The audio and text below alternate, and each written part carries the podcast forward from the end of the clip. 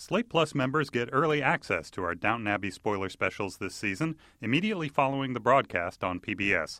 If you're not a Slate Plus member, try out this early access for the first three Downton spoilers. If you like it, sign up for Slate Plus at slate.com slash spoiler plus.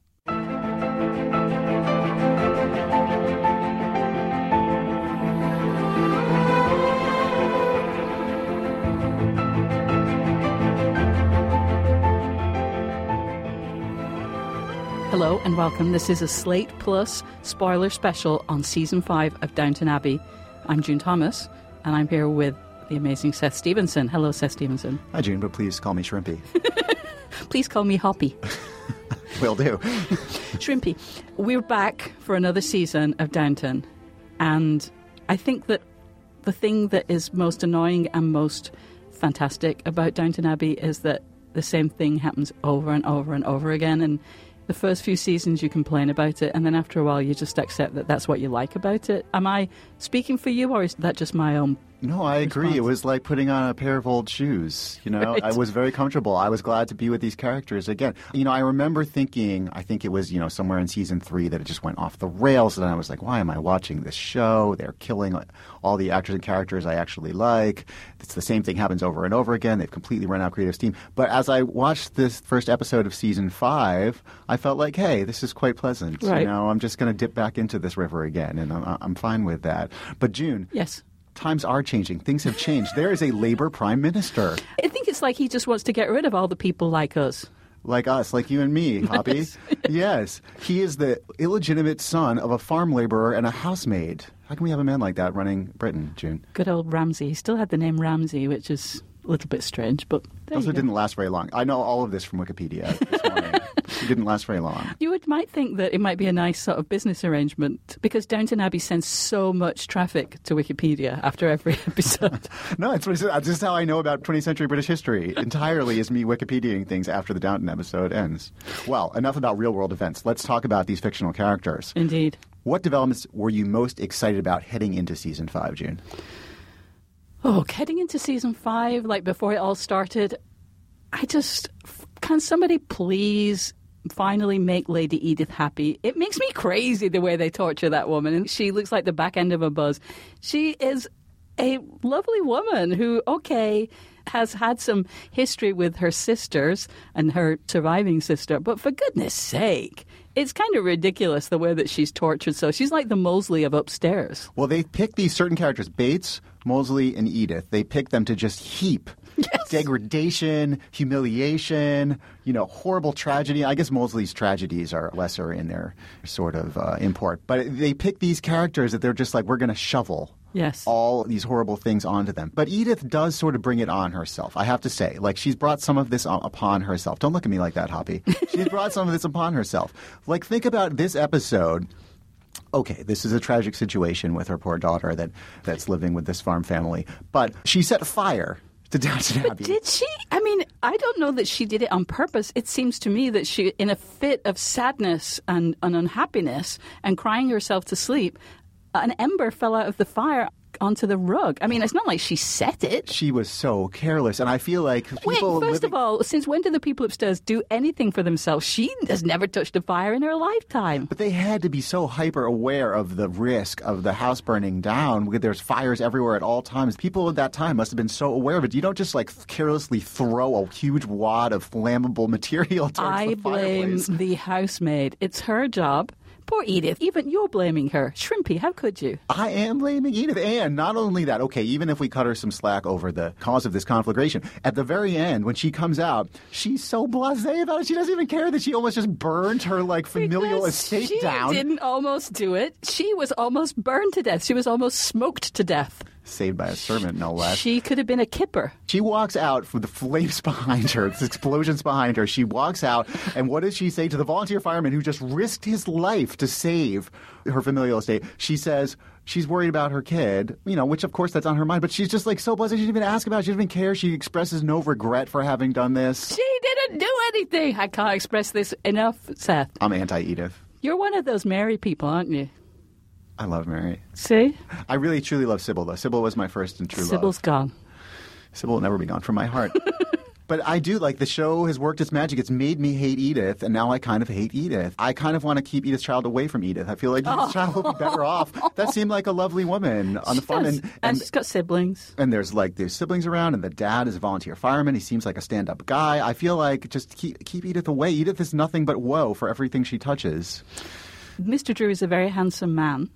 Quiet, man of few words. Yes. but a stand-up guy. And at the end, the it seems he may have solved the problems. So Edith is just going to take a great interest in Marigold. What a beautiful name, Marigold. It is a lovely name. Um, now, I was surprised. Well, at first, I was not surprised by Thomas plotting, as always. My dear, darling Thomas, who he's damaged by you know the social mores of the time. His love do not speak its name, and so he turns all his goodness toward plotting and blackmailing. And then he shows his true self when he bravely, when he's spying on all the family and all of the servants, he bravely goes in and saves Lady Edith, despite his burnt and deformed arm from when he shot his own finger off in the war. In Yeah. addition to um, living outside the norms of the time, he has PTSD from the war and injury. And it's ridiculous how scheming he is. I mean, what is he even going to gain? He just brings in Baxter just to sort of like get intel on the on everyone. Because he hates Bates so much that his plotting game is so in excess of It's kind of an endless game. It's an infinite game because you feel like even if he, okay, he becomes head valet, he takes over for Mr. Carson. He's now running the downstairs, although it's now 1958 and there, in fact, is no downstairs anymore. Where is he going to go? What's going to happen? He's just, he's just scheming to scheme. He's all scheme and no vector. That's all that's left to him. What did you think of Miss Bunting, the Boudica of the North Riding? You know, again, it's very odd, June. I feel like I am becoming a bit of an imperialist or a bit of an upstairs person because I thought she was a delightful, lovely woman, mm-hmm. delightful, independent spirit, totally correct and quick with a retort mm-hmm. to the knobs all around her.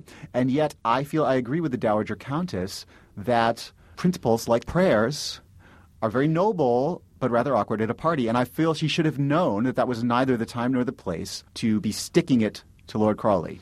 I agree. I 100% agree with her opinions. I think she has every right to have them, and I think they're solidly grounded. But that was not the time to challenge the head of the household and cause an awkward scene for everyone there. Sadly, I agree. I do think she's a good choice of mate for Tom, whose place, of course, is betwixt and between and Son's place. Poor Branson. But Julian Fellowes rather did put his thumb on the scale there by making her be awkward at a dinner party. Is there a greater sin than that? When causing people to feel just awkward? How about subjugating an entire class of people? Is that a greater sin, June? All those millions that died in the war? Mm, no, I think actually it's she's wrong. She's worse. she's worse than the Kaiser. Yeah, incredibly rude of her to put Branson in that awkward position. If her true goal is to nurture this ongoing friendship with Branson and perhaps achieve something more with him, the last thing she wants to do is sort of press him to choose sides like that. That's not going to get her anywhere. talk about, you know, Thomas has too much game. Miss Bunting doesn't seem to have any game. Sometimes she shows good sense and good manners, and she's very concerned about whether it's really okay for her to be at the house. But then other times it seems that she just doesn't even have any social sense, and she's just kind of rude.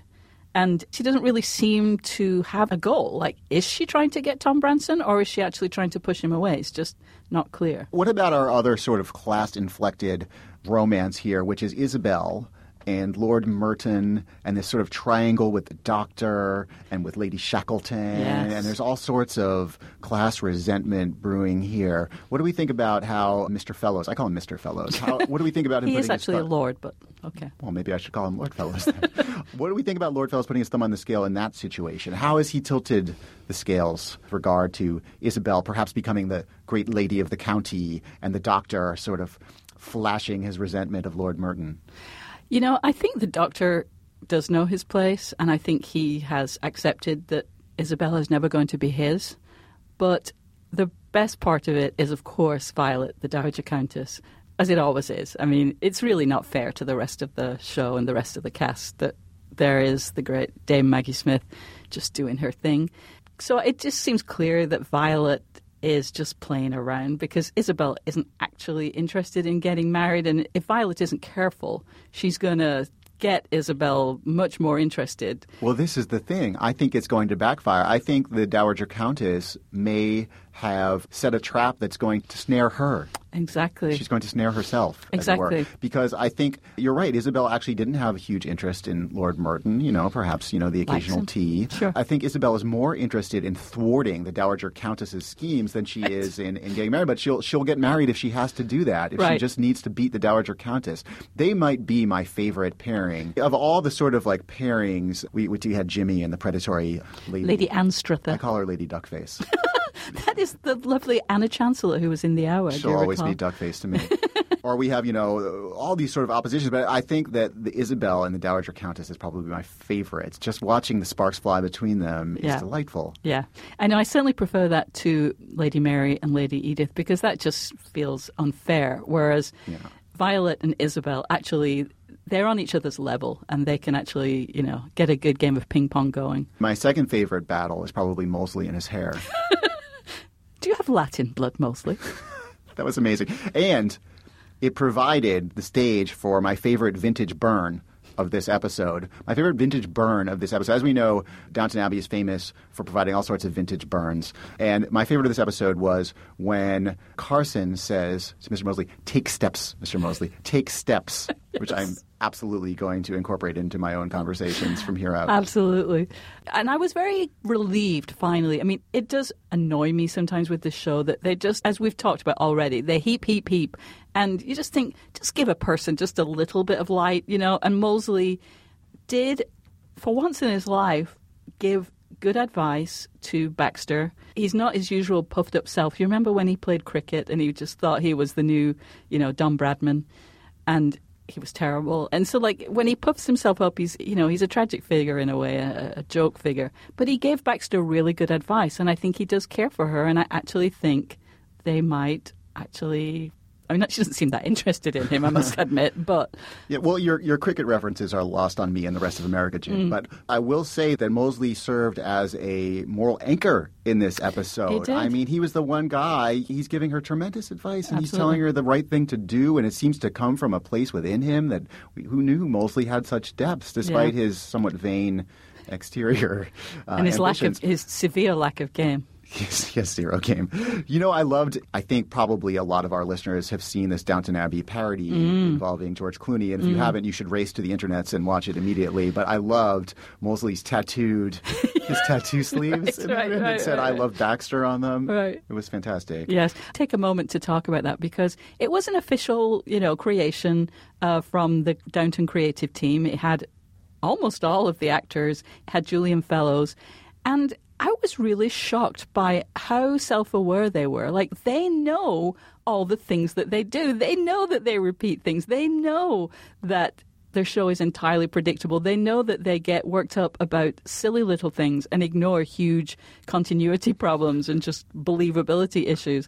And I just kind of loved seeing that. Like, they know their faults, but they also know that they're incredibly popular. So who cares? So carry on. I think watching that actually helped me get in the proper spirit to begin season five. It bought a lot of sympathy from me. It bought a lot of goodwill from me to Yes. watch that and go into the season. Well, so one person who was in those clips but didn't have a huge role was Lady Mary, and I don't know, like I kind of was more into her like animal husbandry concerns this week, this episode, because I like Tony Gillingham. He's a very attractive guy, and he seems like a nice guy, and he seems to understand what Mary needs, if you know what I mean. But that part of the show felt among the least interesting. I was actually far more interested in, I don't even know, like Jimmy's, you know, serving status or whatever, or Molesley's hair than than Mary's suitors, and that felt a bit weird. It was a bit of a rote romance, isn't it? It seems like, well, we've decided this is a good match, and now we're just going to move slowly forward and plod Yeah. along. He barges into her room, but not to, you know, passionately kiss her. Oh, shocking. He barges into her room to passionately suggest that they then later, at some date, take a week to to, to be passionate. yes. There's there's very little sort of animal spirit involved in- in, the way that Gillingham is wooing Mary, and You know, I also thought it was interesting when Mary was talking about the possibility of premarital sex with her ladies' maids. Mm-hmm. And she was talking about the fact that some ladies nowadays maybe are willing to have premarital sex to see if, quote, that side of things is Mm-hmm. all in order before they get married and make a match with someone. But this is, let us remember, this is not Mary's first rodeo. This Right. is at least Mary's third rodeo if we count Matthew and, and- the unlucky Mr. Pamuk. Right. This, so, you know, I feel like. What's what's why is Mary being so prim about this? What's Yeah. to be concerned? She's already hasn't she already? Maybe I'm misremembering. Did was her name never plastered across the tabloids uh, regarding the Mr. Pamuk situation? Did they did the family successfully suppress it? I'm now I'm I'm forgetting. I can't remember, but certainly it, there was, I mean, scandal was afoot. Lady Edith did send that train in motion. Everyone close to Lady Mary already knows Yes. that she is, in the parlance of the times, damaged goods. I'm not judging her, June. No, I know. I know you're not. But so, what does she have to lose by going off for a week? I mean, what does she care? It seems like she's not that into, not only not that into Tony G, because she does seem to like him well enough. And, you know, he looks good in tweeds and all of that stuff. But it's she really does seem more interested in crop rotation. Yeah, I kind of am too. I kind of am too. I'd like to focus on the crop rotation part Yeah. of the story next week. Yeah. Just so listeners know, I know that many people in the world have already watched Downton. I know that some people actually watch it as it airs in Britain. Shocking. And so we, though, are clean and pure, and we have not seen any episodes beyond the ones that we're talking about. But I have to say that as well as crop rotation, I am fascinated by young Daisy. She is doing the thing that in season one, Gwen, the young woman who became a typist, you know, she's improving herself. And I mean, it's kind of clear that she is dyslexic or has some learning disability that, that Miss Bunting is going to help her with. But it feels a little different that Daisy is not being made fun of. Like, she isn't a tragic figure right now. She actually is this aspirational, doing it for herself. We actually are supposed to feel quite proud of her. Well, I think the servant class, I think they sort of see the writing on the wall. There was this discussion about how Mm-hmm. servants at another house were down to like, you know, one 16 part-time part-time cleaning woman. People are leaving for factories And and, for shops. shops because they like the hours better. And so I think they're not dumb and they're seeing this. And so the idea that Daisy would want to prepare another path just in case, or she even has this path laid out for her, but she's getting ready to go embrace it. Mr. Carson aside, who is such a traditionalist, Mm-hmm. but other than him, I, you know, I think the good for her. Also, I was glad that this storyline brought up my second favorite vintage burn of the week, which was burn that Daisy Daisy burned herself, which was she said that she had the brain of a kipper, which I'm also going to incorporate into my conversations uh, now. You know, all, all that makes me want to do is eat kippers. I love kippers so much. Okay, well, let's go eat some kippers, Okay. and we'll be back next week with more Downton. Awesome.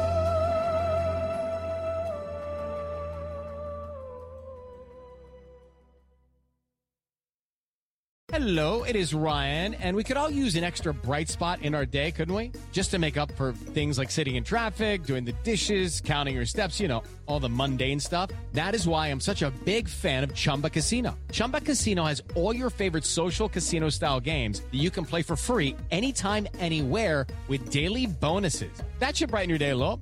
Actually, a lot. So sign up now at chumbacasino.com. That's chumbacasino.com. No purchase necessary. Group. Void were prohibited by law. See terms and conditions. 18 plus.